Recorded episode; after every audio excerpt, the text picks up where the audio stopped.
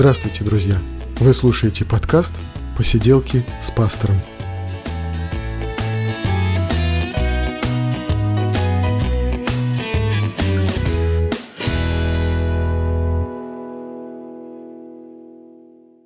Привет, друзья! Это 88-й выпуск подкаста «Посиделки с пастором», и мы говорим о христианстве, о его истории, мы говорим о священном писании, мы говорим о всем, что интересно. И вот сегодня снова у нас в гостях Саша Галактионова. Привет, Саш. Привет.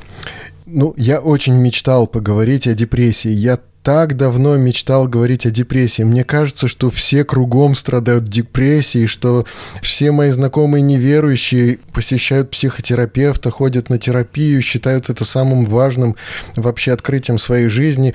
Мне кажется, что депрессия поглотила всех и вся. Может быть, она просто во мне, не знаю. И, и сегодня мы поговорим о, о депрессии и суициде. Я не знаю, после того, как мы так серьезно погрузимся в депрессию, хватит ли нам сил на суицид, даже не знаю. Но, в общем, как бы это ни, ни звучало ужасно, да, но мы постараемся поговорить обо всем об этом. Саш, ну вот э, иногда, э, знаешь, это э, считают не христианским вопросом, что христианин mm-hmm. это обходит стороной, что это в церкви вообще говорить о депрессии бессмысленно. Да какая депрессия? Здесь все верующие же. Да, прям есть ходовая фраза: у христиан не бывает депрессии. Вот я слышу ее очень часто, поэтому да, ты прав, есть такое. Да, и вот, э, ну скажи, пожалуйста, депрессия это реальная проблема? Депрессия это реальная проблема, это реальный диагноз, и реально у христиан бывает депрессия. Угу. То есть э, это, это факт. Медицинский, да? Это медицинский факт, это медицинское заболевание. То есть, смотри, тут э, важно сразу прояснить такой момент. Депрессия – это не просто там состояние «ой, у меня плохое настроение, ой, у меня депрессия». Да, то есть мы очень замызгали это слово и называем им все подряд, но по факту депрессия – это медицинский диагноз, который ставит психиатр. Есть э, конкретные критерии этого заболевания, вот, и у него прям вот номер есть, и, как знаешь, как вот есть простуда, есть рак, и есть вот заболевание с названием депрессия. Ну, я так понимаю, что человека в депрессии не так просто распознать, да, то есть вот особенно в церковной среде, там, где говорить о депрессии не принято, угу. да, и он может маскироваться неплохо, даже вот в обычном и мирском коллективе, да, человек с депрессией может маскироваться, может там смеяться над шутками, может э, Конечно. ходить нормально на работу, может сам шутить, даже улыбаться вполне возможно, да, но и я думаю, что человека в христианской среде распознать еще сложнее, что у него депрессия, да, тем более, что он э, может говорить, что ну, помолитесь за меня, у меня плохое настроение, или там э, грех, э, там, может быть, искушения какие-то преследуют, да, может угу. называть это совершенно какими-то духовными, но не относящимися там, к медицинской проблематике вопросами, да, терминами. Угу. Но как вот распознать тогда человека в депрессии, если, ну, ты приходишь в церковь, да, ты видишь молодежь. Сейчас среди молодежи же в основном же это все.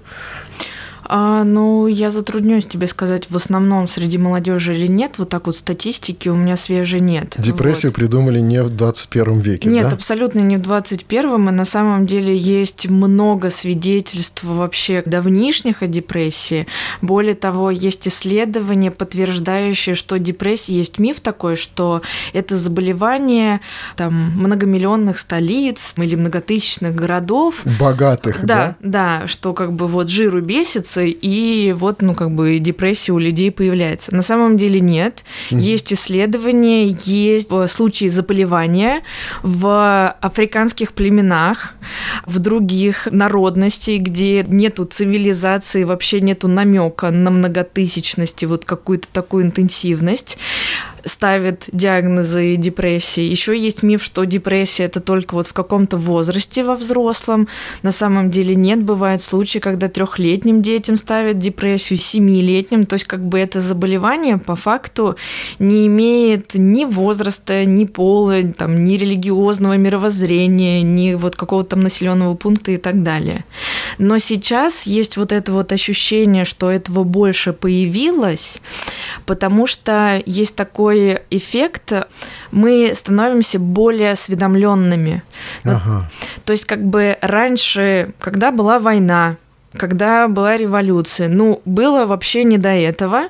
И да, люди заболевали, это было, но по факту это все очень шифровалось. И если вот как у нас сейчас табу это в церкви, то раньше это табу было просто даже в обществе. Да, да. Сейчас это все сходит потихонечку это все открывается. На эти темы становится безопасным говорить.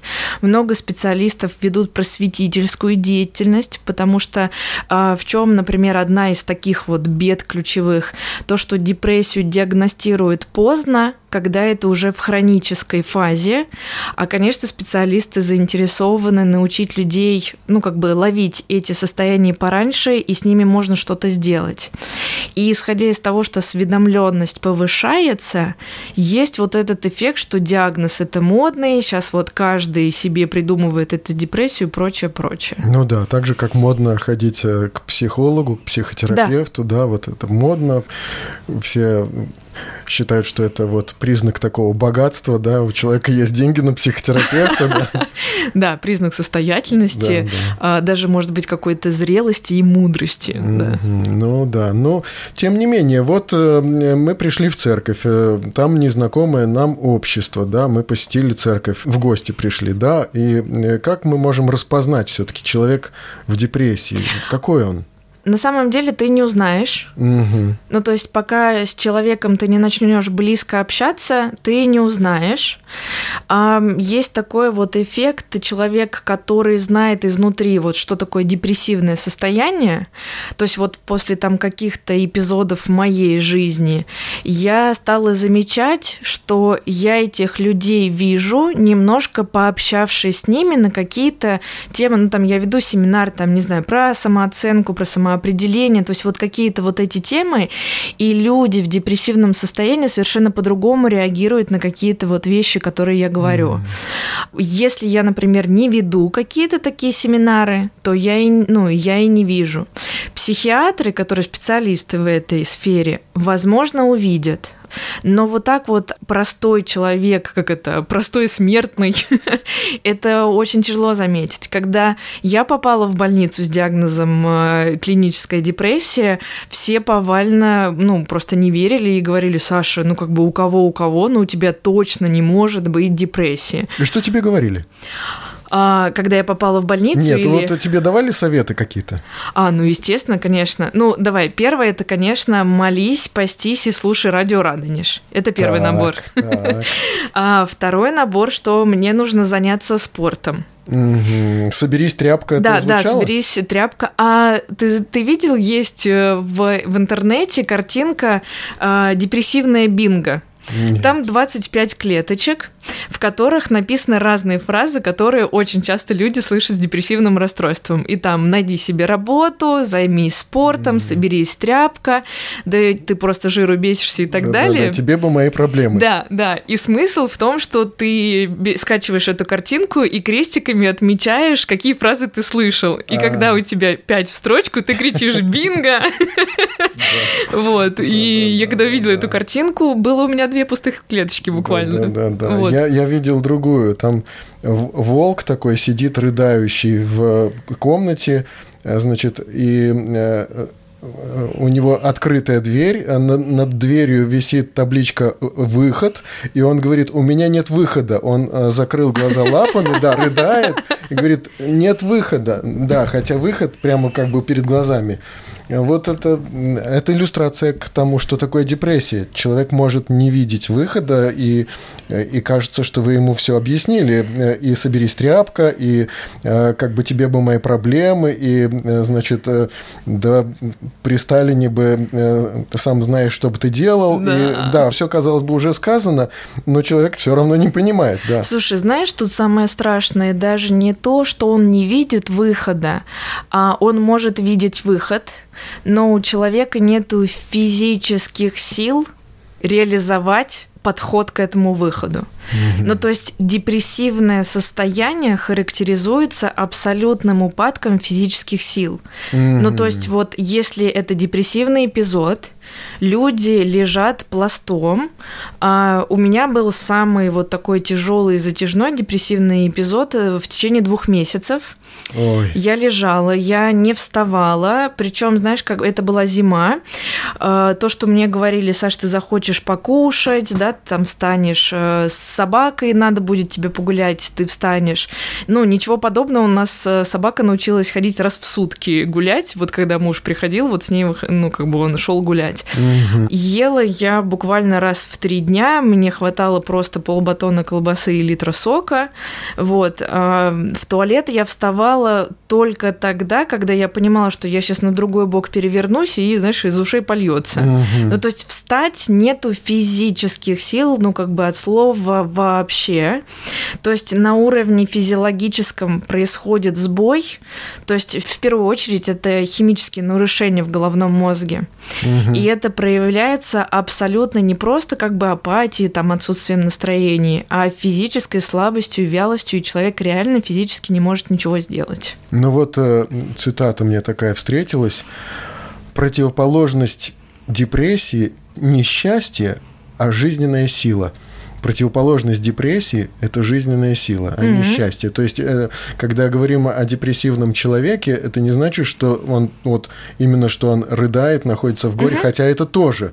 А вот у него нету э, силы, а и может быть и мотивации. Что ты, что ты чувствовала в этот момент? А ничего. Ты знаешь, я бы даже сказала, что вот депрессивное состояние, оно даже не, больше не про печаль, Мгм. а про апатию. То есть апатия это такое состояние, когда у тебя, знаешь, как настолько громко было печаль, раздражение, какая-то злость, страх, настолько, что просто вышибает пробки и все, и дальше тишина. Вот такой серый фон. Вот, вот это апатия, это когда реально я лежала, я ничего не чувствовала. То есть как бы из разряда вот совсем ничего. Ну да, да. А, ну, смотри, да, про чувства. И мысли только, а, знаешь, как я открывала глаза, и у меня было просто вот полное такое разочарование и без, безысходность, что вот новый день, и его снова нужно прожить. Ага. Вот. Зачем-то. Зачем-то, да, да. То есть вот, э, э, кстати, там же, где встретилась мне эта цитата, э, там же примерно написано, что вот такая аналогия, как вот если бы вы совершенно не чувствовали вкуса, сейчас это многим знакомо, да, Мгм. вот абсолютно не чувствовали бы вкуса и только умом понимали бы, что вот э, вы сейчас едите торт, а вот э, в данном случае это размоченный в воде хлеб, да, и теоретически между ними какая-то разница есть. Но для вас, ну, безразлично на самом деле, что торт, что этот хлеб, вы так где-то умом понимаете, но для вас лично это ничего не значит уже. И точно так же для человека, находящегося в депрессии, ну, как бы ничего не значит, вот как Чехов, что ли, сказал, чаю выпить или повеситься, да, вот это Да, вот вообще разницы нет. Разницы нет, только повеситься это надо какие-то усилия предпринимать, поэтому он этого не делает. да? А ты знаешь, вот когда лежишь в этом состоянии, иногда кажется, что чай пойти себе сделать сложнее. Ну Вот, да. но на самом деле суицид, он требует сил, поэтому, когда ты совсем вот так в депрессии, ну, сил у тебя нету вот вообще ни на что. Мгм. Ну вот как-то это связывают действительно с синапсами. У нас есть э, нейроны в мозгу, они между собой соединяются. Мысль наша по нейрону идет при помощи там, электрического сигнала, а между нейронами передается при помощи химического соединения. Да? Вот это э, химическое соединение, нейромедиатор как раз передает вот эту идею или мотивацию, или вот какой-то импульс, или какой-то порыв наш от одного нейрона к другому. И вот этот вот как раз нейромедиатор, там в одних случаях дофамин, в других случаях серотонин, его вот как-то не хватает, он как-то не так выделяется, или потом этот нейромедиатор после того, как он свое дело сделал, он должен там разрушаться, или он как-то там разрушается, а выделяется гораздо медленнее, чем разрушается. И, в общем, вот этот вот дисбаланс на химическом уровне, на уровне вот этих нейронов наших, вот на уровне структуры мозга, вот он как раз и является вот этой вот болезнью депрессии. И вот этот вот нейромедиатор как раз отвечающий за порыв, за желание, да, вот э, нет желания, казалось бы, вот ты должен этого хотеть, у тебя должна быть мотивация, иначе вот тебя отшлепают, тебе что-то такое оштрафуют, угу. еще что-то сделают. Да, а тут ты... вообще не пугает. То есть, если вот Абсолютно. брать мотивацию от покое, да, да. там страхом или еще что-то от ответственностью, нет, вообще, вообще не работает. Угу. Знаешь, было интересно, когда вот, ну, собственно, я обратилась вот тогда к психотерапевту с запросом, да, как бы, наверное, меня достало это состояние, надо что-то с этим делать. А вот. Я у нее спрашивала вообще, как бы, как это происходит, и то, что ты говоришь вот про нейромедиаторы, химические вот эти реакции, она мне интересно объяснила, как это происходит как химическая реакция это последствия, а как это происходит вот в эмоциональном фоне. Угу. И она рассказывала, что, ну, как бы здоровый человек, да, ну, как бы мы испытываем там целый спектр эмоций. И бывает, что мы расстраиваемся, обижаемся, злимся, боимся. Ну, то есть вот какие-то ситуации провоцируют какой-то такой спектр эмоций. Реакция какая-то. Да, да. да. И дальше человек, у которого все в порядке с химией, получается, что, смотри, он испытывает эти эмоции, эмоции, да, выделяются какие-то определенные химические элементы. Дальше он проживает и как-то справляется с этими эмоциями. Дальше происходит химическая реакция, и вот как результат, вот он серотонин, и вот все там их, по-моему, четыре базовых таких нейромедиаторов. А дальше получается, что для того, чтобы вот эта цепочка запустилась, мозг делает определенную работу. И если человек вот с этим гневом, страхом, печалью ничего не делает, то есть она как бы вот стоит, дальше не двигается, мозг вырабатывает вещество для дальнейшей реакции химической, а материал не поступает. Мозг снова вырабатывает, а материал снова не поступает. И дальше, ну, Бог создал очень интересно наше тело. В холостую тело не любит работать. Да. И мозг перестает вырабатывать вот это вот вещество. Он говорит, не вижу смысла. Да, не вижу смысла, нерационально, да. да. да. Я потрачу эти ресурсы на что-то другое. Да. И получается, что к тому моменту, когда мы рационально созреваем на то, чтобы что-то делать вот с этим, да, там внутри прорабатывать и как-то вот выгружать это, а мозг уже не вырабатывает это вещество. И вот этот вот момент, когда идут к психиатру за помощью, и психиатр назначает медикаментозное лечение, ну, соответственно, против которого христиане еще более яро выступают, по факту медикаменты учат мозг заново вырабатывать вот это вот вещество. Mm-hmm. Ну, считают, что ты подсаживаешься на эти медикаменты или... Ну, а, ведь э, там очень серьезные есть моменты. Есть случаи, когда, наоборот, у людей появлялась тяга к депрессии или к суициду, да, вот при приеме. У некоторых такой побочный эффект есть, у некоторых медикаментов. Все под контролем, под контролем именно доктора должно происходить. Конечно, и тут э, давай вот так сделаем шажочек в сторону. Очень важно найти хорошего специалиста. Да. Потому что мозг наименее изученный орган. И по факту да. получается, что любой психиатр, подбирая медикаменты, он основывается на естественных исследованиях, на знаниях и на опыте. И получается это методом проб и ошибок по факту. Ну а большинство медикаментов, кстати сказать, открыты случайно. Да, да. И поэтому получается, что всегда есть вот этот вот период подбора препаратов, ну, да. в котором психиатр очень наблюдает. В этот момент, если особенно тяжелая фаза депрессии, хорошо бы находиться в стационаре. Я, например, попала, как раз я три недели находилась в стационаре, и психиатр два раза со мной в день контактировал, спрашивал, какая побочка, никакая побочка. Ну, то есть вот он, он очень хорошо прям чекал и следил за этим. Угу. И я видела разницу между психиатрами. То есть есть врачи, которые говорят, да, побочка, но сейчас у тебя мозг перестроится, и все будет нормально, ты не будешь это замечать. Мой, например, психиатр при малейшем намеке на побочку говорил, что нет, это ненормально, мы будем подбирать с тобой лекарства столько, сколько потребуется, но так, чтобы не было никакой побочки. Ага. То есть вот Этого тоже очень боятся люди, когда идут к психиатрам, но это объективно. В любой профессии есть специалисты, которые суперпрофессионалы и которые, ну, как бы вот не очень. Но, в принципе, сейчас, например, для меня уже ясно, по каким критериям определить, стоит идти там к этому психиатру или не стоит. То есть вот эти вот вещи, они, в принципе, они, ну, нарабатываются, либо можно найти человека с опытом, который уже это прошел, и посоветоваться, какие-то вот эти вот признаки поузнавать. Но, да, тут нечего лукавить, тут очень много таких вот, ну, вопросов с осторожностью. Другой момент – страх, что привыкание будет, да, этот риск остается, но это зависит от того, какая фаза заболевания, насколько это заболевание тяжелое. Ну, то есть, например, в моем случае мы выяснили уже потом, что у меня были симптомы депрессивного заболевания с трех лет. Вот. Ого. Да, а в больницу я попала, получается, вот 6 лет назад. То есть я вот про свой диагноз узнала там сколько мне было, 26-27.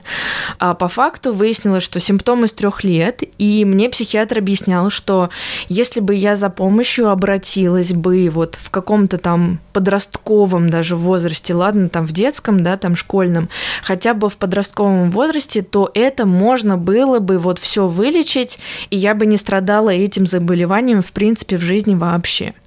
Сейчас оно перешло в хроническую стадию, и когда я, ну, как бы общалась вот тогда с психиатрами, я спрашивала, какую мне стратегию выбрать.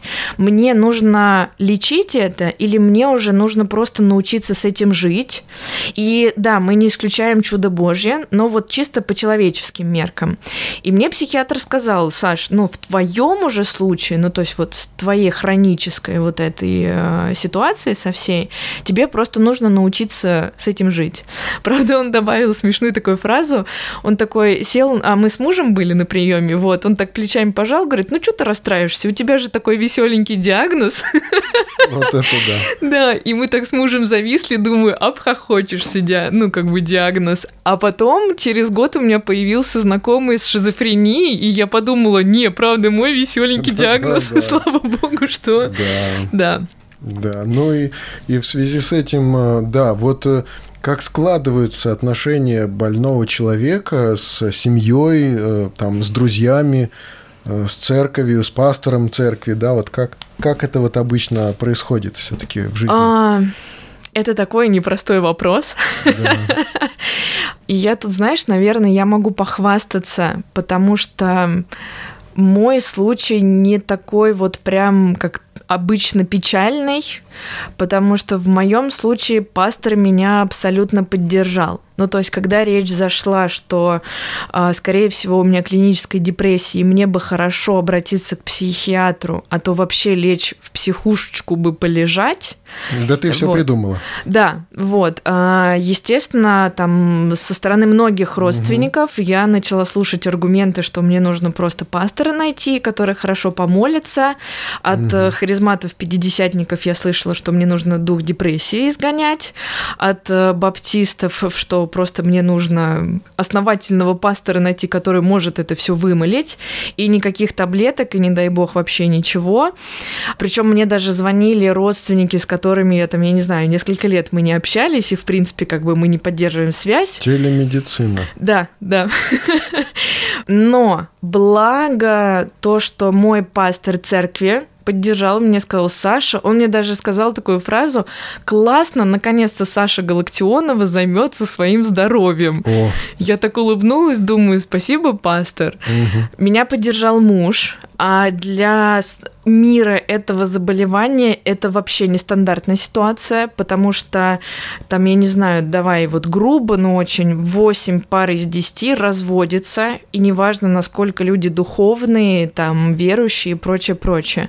У меня есть несколько знакомых, у которых второй, третий брак вот с таким диагнозом.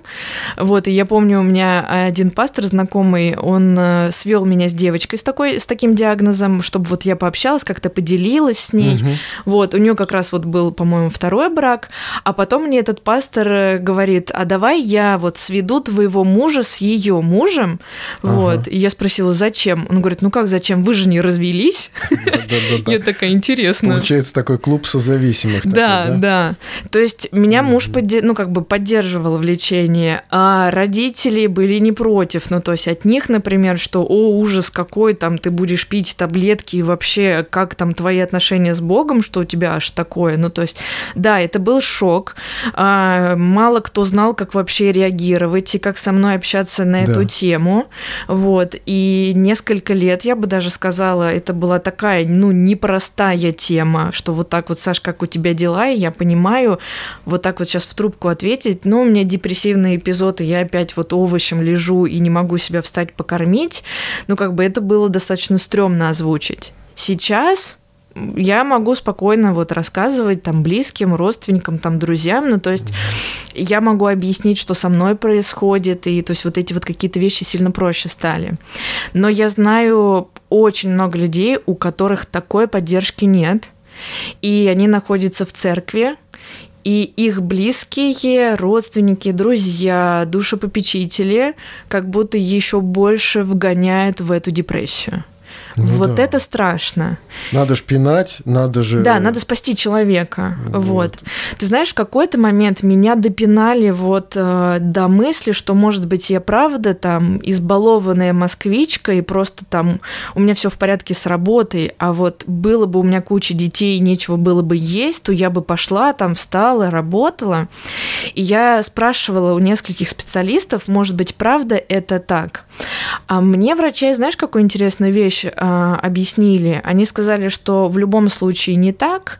И если бы ты, например, заболела бы не депрессией, тебе бы организм дал бы какую-то другую болезнь. И, скорее всего, это был бы рак или еще что-то.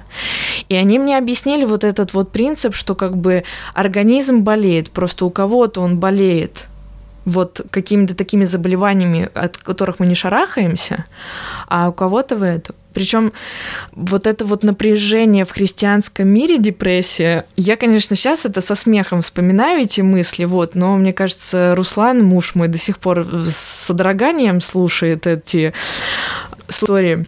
Когда меня психотерапевт отправил в больницу, она сказала, что как раз тебя посмотрят, обследуют, возьмут анализы, и, возможно, ну, не дай бог, но, возможно, у тебя какое-то заболевание серьезное, такое как рак, и это дает сбой на химию и как результат угу. депрессия. Женя, я ехала в больницу, я реально молилась, чтобы у меня был рак, а не депрессия. Я помню это вот как вот, это было 6 лет назад, но я помню свои чувства, я помню свои ощущения. Я просила Бога, чтобы mm-hmm. был рак, а не депрессия, потому что если у меня будет рак, мне не нужно В будет... все поймут. Да, Понимаешь? Да, все равно я буду слушать про молись, постись и все и так далее, но мне никто не будет говорить, что я что-то себе придумала, что я там забросила Бога, что я где-то нагрешила так, что вот просто ужас какой-то. Я молилась, я реально просила, чтобы был рак, вот. И муж узнал про эту молитву несколько месяцев спустя, был дико зол. Ну, конечно. Вот. Сейчас а, я Бога благодарю, слава Богу, что не рак. Да, да. Вот, это, конечно, ну, лучше мое заболевание, знаешь, как может быть свое заболевание роднее. Ну да, да, да. Но с ним я хотя бы как-то это ну да. вот как-то так. И это напряжение есть. И я когда побыла в больнице, я начала пить медикаменты. Медикаменты, кстати, я до сих пор пью. То есть я пью э, курс э, антидепрессанты, нормотимик. То есть вот продолжаю угу. работать с психиатром. То есть вот 6 лет я на таблетках, вот. Ну, таблетки Но... – это же не наркотик, как я понимаю. То есть вот иногда боятся именно этого, что таблетки – это такой наркотик, от которого тебе становится хорошо, а отменяешь таблетки, становится плохо, вот оно привыкание, вот а, э, зависимость, Тут есть несколько факторов. Такой эффект может быть, В любом случае, и хороший психиатр вам это скажет, угу. лечение депрессии – это не только таблетки. Угу. То есть, по факту, мы созданы дух, душа и тело. Угу. И есть инструменты работы с нами, да, как с созданием, с разных сфер. Вот таблетки угу. это со стороны тела, причем частично. Молитва и пост это со стороны духа. Так. И дальше получается, что наша задача обеспечить, причем давай так, наша задача даже больше как близких, не того человека, который в депрессии, потому что он физически себе не может это обеспечить, а близких обеспечить человека поддержкой, помощью и лечением со всех этих сторон. И тогда получается комплекс – это медикаментозное лечение. Дальше, пока таблетки помогают твоему мозгу вспомнить, как работать, у тебя ну, да. есть время изменить свои привычки, проработать свои мысли, проработать какие-то вот эти внутренние дыры, запросы и деформировать, достроить. Ну, да вот, на, на что можно опереться и жить. И по факту получается две задачи. Деформировать, достроить, а второе – сформировать новый стиль жизни. И тогда, когда ты отменяешь таблетки, у тебя уже организм умеет жить по-другому, и у тебя есть набор инструментов, который вытаскивает тебя в ресурс. Ну, то есть, по факту, ты научаешься очень хорошо отслеживать, что у тебя ресурс забирает, что дает, я, например, за эти года очень четко, знаешь, как я спинным мозгом чувствую, мне вот предлагают какой-то проект, ага. я четко отслеживаю, сколько мне это будет стоить эмоциональных ресурсов, духовных, физических, интеллектуальных. Ну, то есть, исходя из этого, и я, например, ну, давай так, прикидываю расписание своих депрессивных фаз, и Ох. тогда, исходя из этого, я могу компоновать и как-то вот это вот адаптировать. Ну, а все-таки тогда, если тебе предлагают проекты, может ли быть для тебя участие в проектах в каком-то смысле ну, ну, терапевтическим эффектом, да? Вот то, что ты энергично, что ты думаешь, едешь, там, э, переживаешь о ком-то, это же для тебя вот то, что доктор прописал, по идее, должно быть. Должно быть, но это не всегда так. Потому что, смотри, в любой деятельности мы отдаем определенное количество ресурсов угу. и определенное количество ресурсов получаем. Я выделяю четыре типа ресурсов. Так. Ну давай, не я выделяю, ну то есть как ну, бы да, многие да. выделяют. Это физический, эмоциональный, интеллектуальный и духовный ресурс. А еще время. Нет, знаешь, как это время, он невозвратный, ты не можешь ага. его. Тут больше, наверное, на деньги похожи эти ресурсы. Потому что если у тебя денег мало, ты начинаешь экономить, и начинаешь зарабатывать больше. Угу. Вот. И любая деятельность стоит сколько-то ресурсов для меня. Да, ну, например, смотри, я сегодня приехала к тебе записывать подкаст, я потратила определенное количество ресурсов. Ну да. Но при этом я и получу определенное количество ресурсов. И если вот эта выгода для меня больше, то, ну, как бы у меня есть силы это сделать. Вот. Либо, если, например, я не получу больше, то моя задача себе обеспечить что-то, где я доберу разницу. И есть проекты, в которых я получаю больше, либо могу не тратить много. Ну, то есть есть э, места, куда я приезжаю, люди знают про мои особенности, и они меня кормят, они ага. делают мне режим дня такой вот, который соответствует сейчас там моей фазе или еще что-то. То есть вот эти вот вещи они обеспечивают, они знают это, они не читают мне нотации, они, не знаю, не клеймят меня, не гоняют э, духов из меня, понимаешь, ну, вот. И, ну, как бы они помогают мне настроить вот бытовые условия. И тогда все, я расслабляюсь, мне не нужно тратить себя на это, и я тогда погружаюсь в служение абсолютно, я работаю, я служу. Есть проекты, в которых я вот это вот потрачу на организацию быта или на защиту и отстаивание, что, ну, как бы, ребята, пожалуйста, не нужно мне сворачивать шею, mm вот, ну, то есть, как бы, вот, вот эти вот вещи. От таких да. проектов я сейчас, я реально отказываюсь. mm Меня могут называть недуховный, еще какой-то, ну, да. но я отказываюсь. И да, тут, знаешь, как бы, ну, давай, исходя из того, что я езжу и преподаю служителям, у многих большой вопрос, как это неисцеленный человек с таким заболеванием.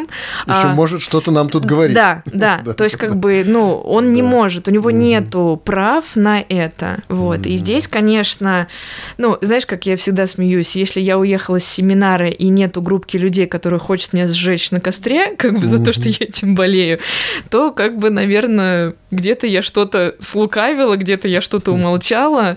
Вот. Ну, то есть это, конечно, хихоньки-хахоньки. Но смотри, возвращаясь к таблеткам, да, про привыкание, то есть тут да. есть вот такой компонент, а есть компонент, который мне хочется проговорить, и мне кажется, это важно. Бывает, э, что люди какой-то препарат пьют всю жизнь. Ну, то есть, если, например, ребенок рождается ВИЧ-инфицированным, то он какие-то препараты принимает всю жизнь, и его никто не клеймит зависимым или еще что-то. Да. Вот у него такое заболевание, ему нужно принимать такие таблетки. И таких заболеваний много. И есть типы депрессии, или уже такое состояние депрессии хроническое, что человек вынужден будет всю жизнь принимать таблетки. Такое тоже есть. Но и опять же, всегда помним о том, чтобы выбрать здравого, классного специалиста. И, ну и чудо Божие никто не отменял. Да. Бог людям наращивает ноги и руки, лимбическую систему он тоже может обновить. Да, да. Ну хорошо, вот мы говорим, и вот наша тема, как говорить с подростками о депрессии. Так как же, они вообще хотят об этом говорить? Их волнует это? Их очень это волнует. А другой вопрос, что они не хотя разговаривают об этом, потому что больше всего встречают такую некую трансляцию, что либо у христиан этого нету, знаешь, либо если это есть, то где-то что-то нагрешили, а кому хочется, ну, как бы, знаешь, э, ну, я, в принципе, и так себя внутри бичую, а еще прийти, чтобы мне еще там... Кто-то добавил Да, еще. да. Я помню, когда вот у меня в детстве, у меня же, ну, это состояние с трех лет, как мы потом выяснили, я помню себя с шести лет. Я помню, как я хотела все время умереть, но мне уже угу. вбили в голову, что суицид – это грех, вот-то я не хочу. И я с шести лет до 22 я молилась Богу, чтобы он меня просто забрал. Если я сама не могу это сделать, пусть он меня заберет тогда. И в какой-то момент вот в подростковом возрасте я как-то увидела, что, оказывается, можно к служителям подходить, да, там задавать вопросы, что вот делать с этим, что делать с этим. Естественно, я подошла, знаешь, с таким заходом, вот у моего одного друга, знаешь, вот это вот классика. На что я получила, что это вообще такой грех так думать, и вообще этот человек будет гореть в аду. Ну, естественно, естественно, я больше ничего не спрашивала. Опять ад. Да, и, опять ад, да, понимаешь? Да. И я знаю, что спустя 20 с лишним лет эта ситуация не изменилась. Или изменилась не так сильно. И подростки, у них очень много вопросов.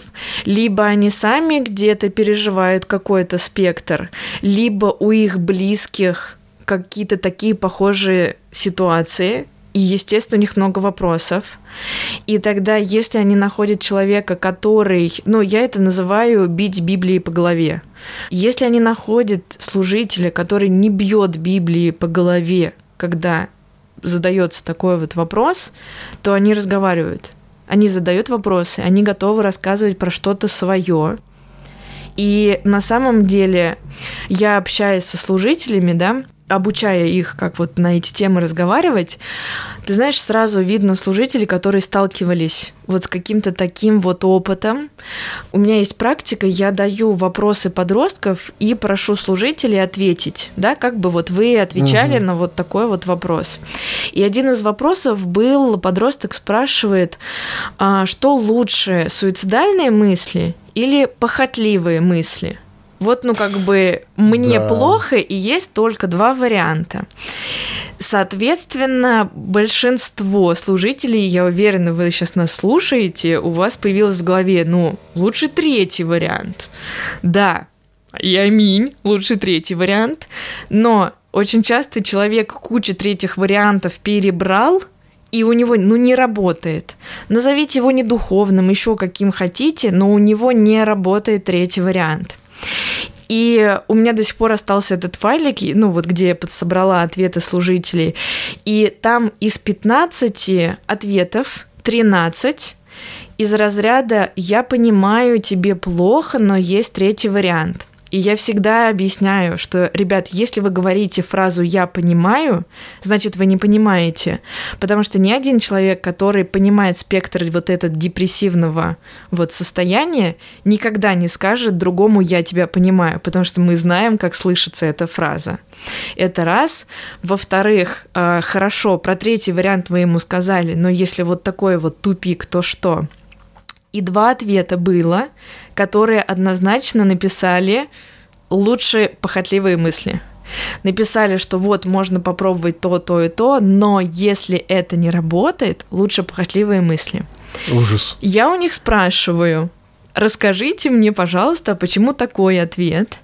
И выясняется, что у одного служителя сейчас вот в подросток у, у нее в работе, да, он э, каждую неделю приходит на вот э, сборы подростковые, и там подросток все время живет вот в таком состоянии апатии, и она уже год не знает, как ему помочь. То есть как бы все испробовано, и у нее все время страх, что вдруг что-то произойдет. А второй служитель мне рассказывает, рассказывает, что у них был такой же вот парниша в служении, и он как-то ему позвонил, он с ним поболтал, попрощался, а через пять минут положил голову на рельсы, и парня они потеряли. Понимаешь, mm-hmm. и служитель ну, как бы человек, который прожил такой опыт. Они понимают, что это очень рядом, очень да, близко. Это, это, что это реальность, да. да. И, ну, соотношение из 15 только 2. А я знаю, что в любой группе подростков есть подростки, которые сталкиваются с этим. Ты знаешь, часто меня просят рассказать свидетельства, и когда я что-то такое рассказываю, да, как я живу с депрессией, как я про нее узнала, как это вот там в супружеских отношениях, в отношениях с Богом, там в церкви, ко мне каждый раз подходит несколько человек, говорят там спасибо, что вот у них похожая ситуация. Угу. А я знаю статистику, если несколько подошли, в два раза больше людей хотели подойти, но не решились. Угу. А если а дальше еще на два умножь, что люди даже не представляют, что вот можно взять и подойти. А если особенно говорить про людей в депрессии, да, да. то вообще тем более. Да, понимаешь? Да. И у меня сейчас не было еще ни одной ситуации, чтобы кто-то не подошел, не спросил или не сказал. Да. Ну и получается, что когда мы говорим, а как говорить с подростками о депрессии и суициде, то, может быть, нет такой универсальной работающей формулы, когда ты вот сказал какое-то волшебное слово, и у них э, вопросы все отпали, да, вот э, получается, что, как говорить, ну, так вот говорить э, из месяца в месяц, из года в год, продолжать работать, да, вот как бы с, с, с этим случаем, с этим диагнозом. А, смотри, я бы сказала, что тут нету универсального, да, там, алгоритма ответа, но тут есть универсальное состо... мое внутреннее состояние состоянии как служителя. Так. Если я, если я готов себе признаться и признаюсь, что у меня нет ответов на все вопросы, что я готов озвучить «я не знаю, давай изучим». Угу. Если я понимаю, что в каких-то ситуациях нет четко черного и белого, то есть тут не про правила, а про принципы. Если то, значит то. То есть вот если у меня такое внутри состояние, как у служителя, тогда все это универсальная таблетка, вы сами поймете, что говорить, как говорить. И тут больше, знаешь, про какие-то такие вот инструменты, некий ликбез, чтобы служитель понимал, что в человеке происходит. Некий ликбез, как помочь человеку организовать помощь, да, mm-hmm. вот вокруг. Ну, потому что мы с тобой полчаса сейчас потратили на то, что служитель может теперь с легким сердцем отправить в больничку человека, как бы, и сказать, все, это не мой вопрос, оказывается, да? Вот Нет, это... смотри, есть такая опция, в принципе, она есть, вот. Но если вы хотите, знаете, как я это называю, если вы не можете остановиться и причинять добро вам просто необходимо, ну, тогда ну, можно да, научиться а как, да. да, можно научиться, как это, ну, как бы грамотно делать. Да, да. Я вот. видел ситуацию, когда э, явно обремененная женщина подошла к э, занятому служителю церкви и жаловалась на свои духовные вот видения и преследующих ее вот каких-то там демонов, и он так э, сочувственно покивал покивал и пошел дальше по своим делам, да, и мы понимаем, что все равно служитель должен что-то с этим делать, все равно он должен остановиться и начать в это влезать да. и как-то помогать, да. Слушай, ну здесь, ну реально, программа минимум хотя бы отправьте психиатру. Ну так. Вот, если есть возможность на программу максимум, ну тогда вот, это про состояние, это про узнать, как организовать помощь. Угу. Есть потрясающая книжка «Почему с тобой так трудно» называется. Ее написали психиатры, очень толковые люди. Книжка написана для близких, для родственников, у которых вот в семье кто-то есть с депрессией, с биполярным расстройством, с неврозами и так далее. И там прям инструкция, что вам делать, как общаться с этим человеком, угу. что нужно тречить, за чем нужно следить и так далее.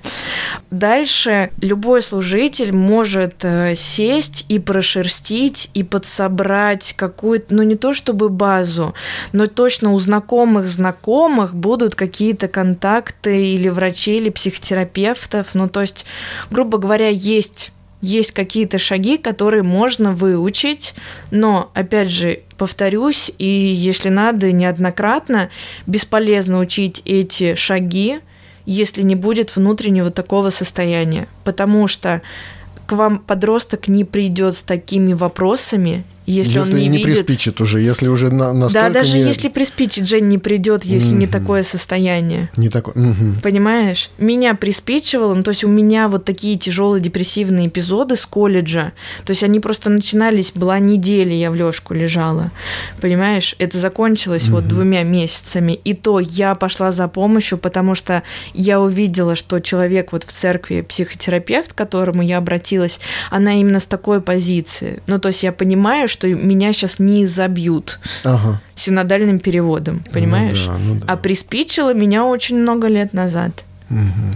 Ну и все-таки есть же какие-то и духовные причины, может быть, депрессии, да, и какие-то духовные решения. Ты как-то с этим сталкивалась, нет? Вот среди служителей, среди тех же самых подростков, да, когда вот реально причина грех, например, да, ведь очень во многих психических таких вот отклонениях, э, болезнях Э, вот этот вот диссонанс между тем, как я себе представляю и каким я оказался в действительности, может человеку просто голову свернуть. Смотри, я думаю, что любое заболевание – это последствие греха. Угу. Тут вопрос э, твоего личного греха или греха твоих родителей или прародителей и так далее. Смотри, есть несколько типов депрессии по возникновению причин. Есть люди, которые родились уже с физиологическими нарушениями. Они просто вот, знаешь, как люди рождаются с непереносимостью лактозы. Ну вот да. Есть депрессия, которая сформировалась вот в обстоятельствах. Вот мой случай в обстоятельствах. Причем это может быть либо какая-то вот сразу резкая травма, или потеря, да, или да. горе, либо это много-много-много мелких ситуаций, которые вот комы, дальше последняя какая-то капля и все.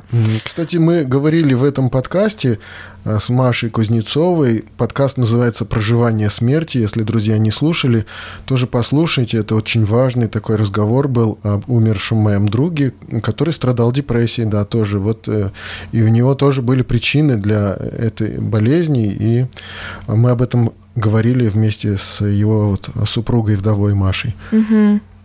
И я вообще не исключаю блок причин духовные. Угу. Ну, то есть мы живем, мы знаем про духовный мир. Одержимость никто не отменял. Ну, то угу. есть да. в наше время она встречается.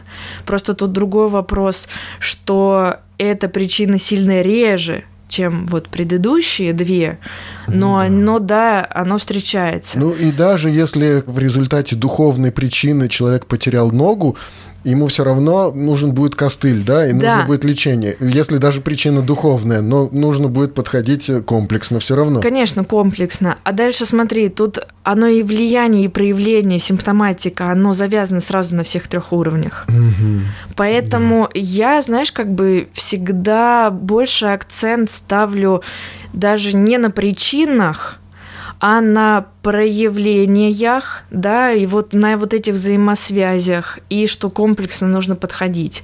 Потому что, да, про причину важно понять, это хорошо бы, но Но подход... ее можно устранить, попытаться. Да. В ней можно раскаяться, ведь действительно очень часто покаяние, оно решает очень многие проблемы. Но да, вот грех как таковой, он имеет последствия, которые устраняются потом еще на протяжении времени, действительно. Да, и целым спектром Да, инструментов. да, да, да. И как духовными, так и материальными.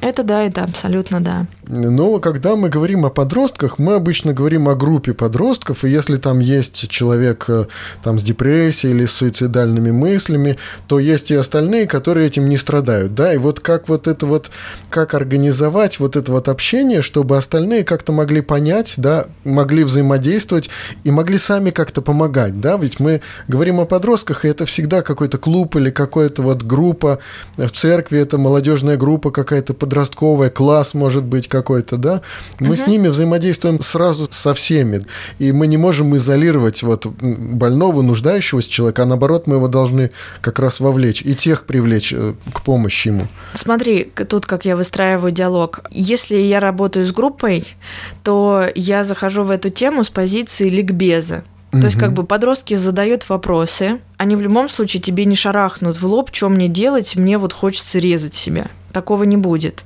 Кстати, режут себя в христианских э, общинах. Очень часто, много, и опять же, вы никогда не узнаете, если Ну это так, вам- потихонечку и в шутку, или прям всерьез, чтобы прям вот э, Смотри. вены вскрыть? Давай так, в шутку никто не делает. Мгм. Вот, в любом Ну, может, слу- модно, не знаю. ты подхватываешь эту моду, потому что она какую-то болевую точку тебе закрывает. И Мгм. тут есть, смотри, тут есть две большие кучи. Есть суицидальные попытки, а Мгм. есть так называемый self-harm, самовредительство. причинить При- себе вред, да? Да, причинить себе вред. То есть это не с целью умереть, но с целью испытать физическую боль, потому что ее вынести проще, чем Мгм. эмоциональную, душевную, Мгм. духовную боль. И это очень хорошо Как бы работает. заглушает, заглушает Очень заглушает, какие-то- да, ага. да, очень заглушает, вот, и, грубо говоря, давай Мгм. возьмем, если заглушает и выпивка, и Да-да-да. табак заглушает, но тут проще спалиться, да, ты там придешь пьяный или от тебя пахнет, а порезать себя проще, ну, как бы это ну, достаточно это и с проще чувством крыть. вины еще связано и со всякими Там целый такими комплекс, штуками, да. там целый комплекс. И тогда получается, смотри, выстраивая общение с подростками, я захожу с точки зрения ликбеза, ребят, вот такое явление есть, а дальше есть инструкция, если вдруг у вас такое, Делайте Мгм. то, то, то. Если это у ваших близких, делайте то, то, то. Если ваш близкий возраста, например, да, вот несовершеннолетний, то классно было бы подключить к этому взрослых, Мгм. родителей в том числе, и дальше я всегда проговариваю, с какими сложностями они могут столкнуться, подключая взрослых. Просто сразу вытащить из человека правду и, и- и признание, да, Не, в чем же это- он был виноват и что же у него там свербило. Да, это Не- не, не это не поможет. надо. И не то, что даже не поможет, это вред причинит. Мгм. Вот.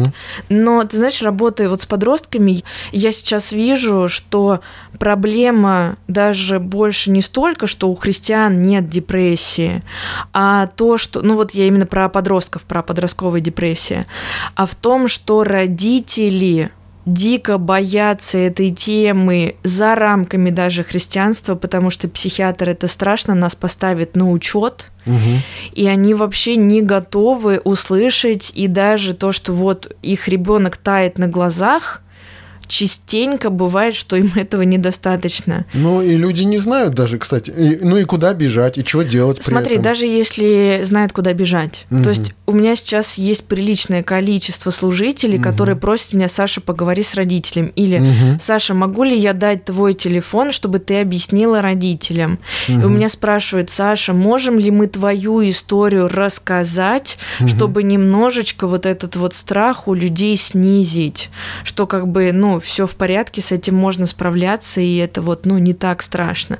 Вот этих страхов у людей, ну, то есть, знаешь, для меня это как какая-то вот агрессия, что у христиан не бывает депрессии, мы это вообще вычеркиваем, мы это вытесняем, мы это отрицаем, а вторая сторона медали, что, не дай бог, это очень страшно, потому что это какой-то социальный компонент, с которым мы не знаем, а как он найдет не работу. Справимся. Да, да.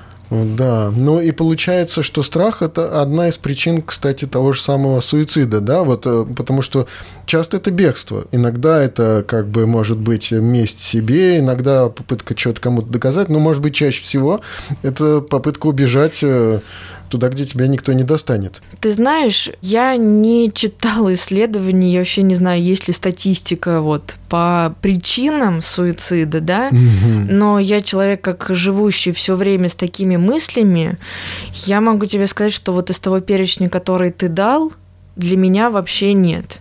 То есть ага. я реально верю, ну давай, верила, потому что сейчас последние несколько лет э, ситуация во многом меняется, я же тоже над собой работаю, и исцеление приходит. Но я реально верила в то, что людям реально будет легче без меня.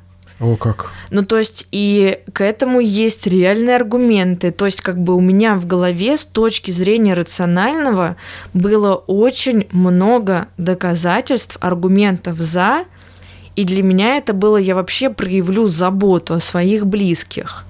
Ну и... хорошо, но близкие недостаточно им было просто сказать, ты нам нужна. Нет. Мы тебя любим, ты нам нужна.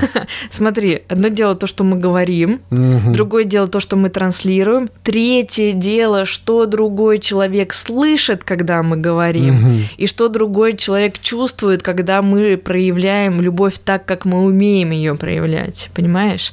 Тут вот этот такой клубок факторов, вот, да, важно говорить это людям, но если вдруг это уже в такой стадии критичности, да, что это вот не просто плохое настроение, а это депрессивный эпизод, и это суицидальные мысли и попытки, то здесь не хватит, просто ты, ты нам нужен.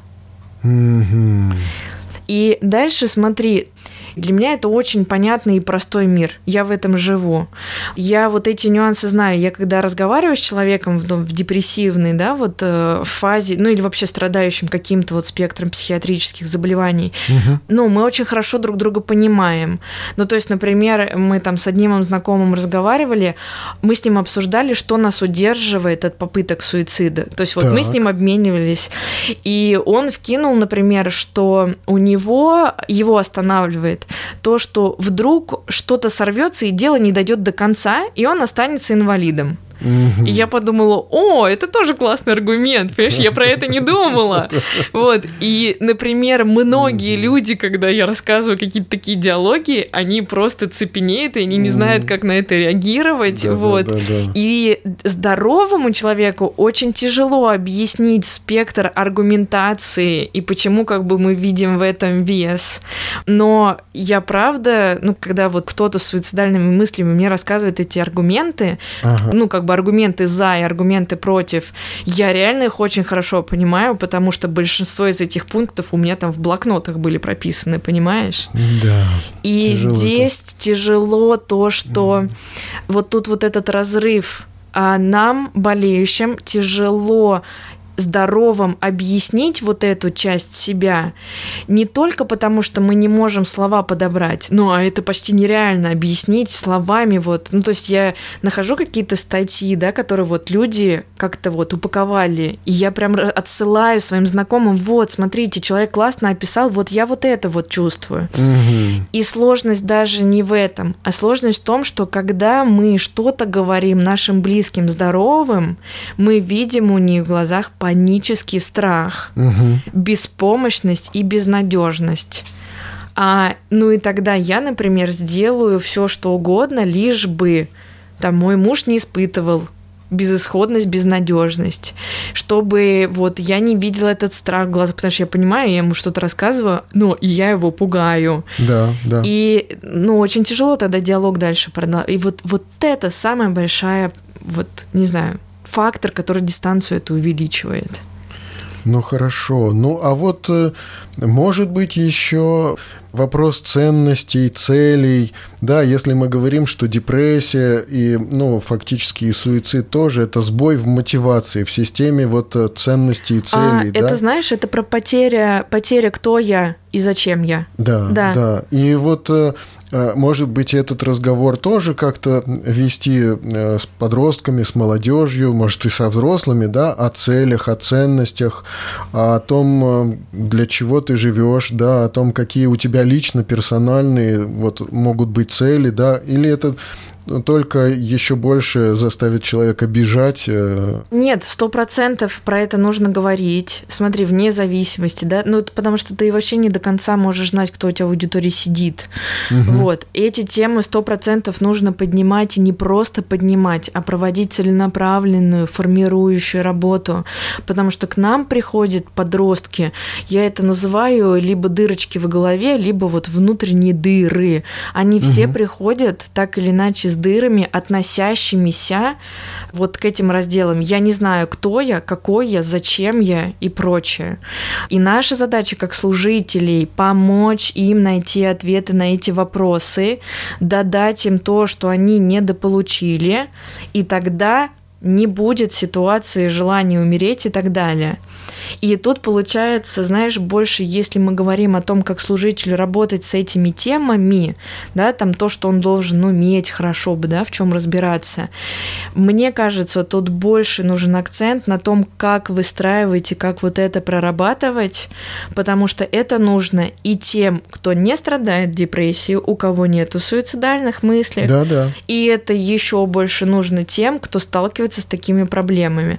Просто фишка в том, что когда дорастает дорастает до проблем уже вот такого уровня, то там недостаточно только этих разговоров. Там уже нужно подключать какие-то вот инструменты с других сфер. Но опять же, давай еще разочек. Это зависит от тяжести заболевания, от фазы прочее-прочее, а компетентность это диагностировать есть только у психиатра. Угу, угу. Ну все же, ну вот э, в христианской церкви, да, ты э, и сама говоришь, что ты это считала еще в самом раннем детстве, что самоубийство это смертный грех вообще, это погибель души, да, и церковь это, в общем-то, рассказывает периодически, но мы понимаем, что если человеку надо, он это сделает. Да, если да. человек это, это решил, его ничего не переубедит, в общем-то. Ну и как с этим человеком работать дальше? Ну, помимо того, что смирительную рубашку надеть, да, и отвести это вот тело зафиксированное, э, значит, э, э, куда следует. Да. А ну как, как вот служитель, как может вот с ними работать, да, вот с этими людьми? Э, смотри, первая молитва. Угу. Ну, э, служитель должен у Бога вымаливать, чтобы он ему открыл, как работать с этим человеком. Можно до посинения рассказывать инструкции. Есть курсы, которые вот, ну, угу. как бы обучают людей, что делать в таких кризисных ситуациях. То есть можно реально пойти поучиться на такого специалиста и профессионала, да. Ага. Помимо там вот каких-то, то, что я говорила выше, да, там ликбез или вот какие-то вот эти вот инструкции. То есть этому реально, если человек хочет посвятить себе работе с такими людьми, можно пойти и вон корочку профессиональную получить. Но мы как люди верующие, в первую очередь нужно волю Бога в этом спрашивать. И тут очень четко и здраво нужно оценивать свои зоны ответственности и зоны влияния. Смотри, мы как служители, да, мы много что делаем для человека – но, например, давай возьмем пример, э, что вот человек там не хочет работать, да, он там иждивенец, он не самостоятельный. Мы можем много что для него сделать, но мы не можем пойти и взять вместо него работать и обеспечивать да, его. Да, да, да, на собеседование сходить. Да, там, да, да, понимаешь, вот. да. Тут вот. есть четкие вот угу. эти вот вещи.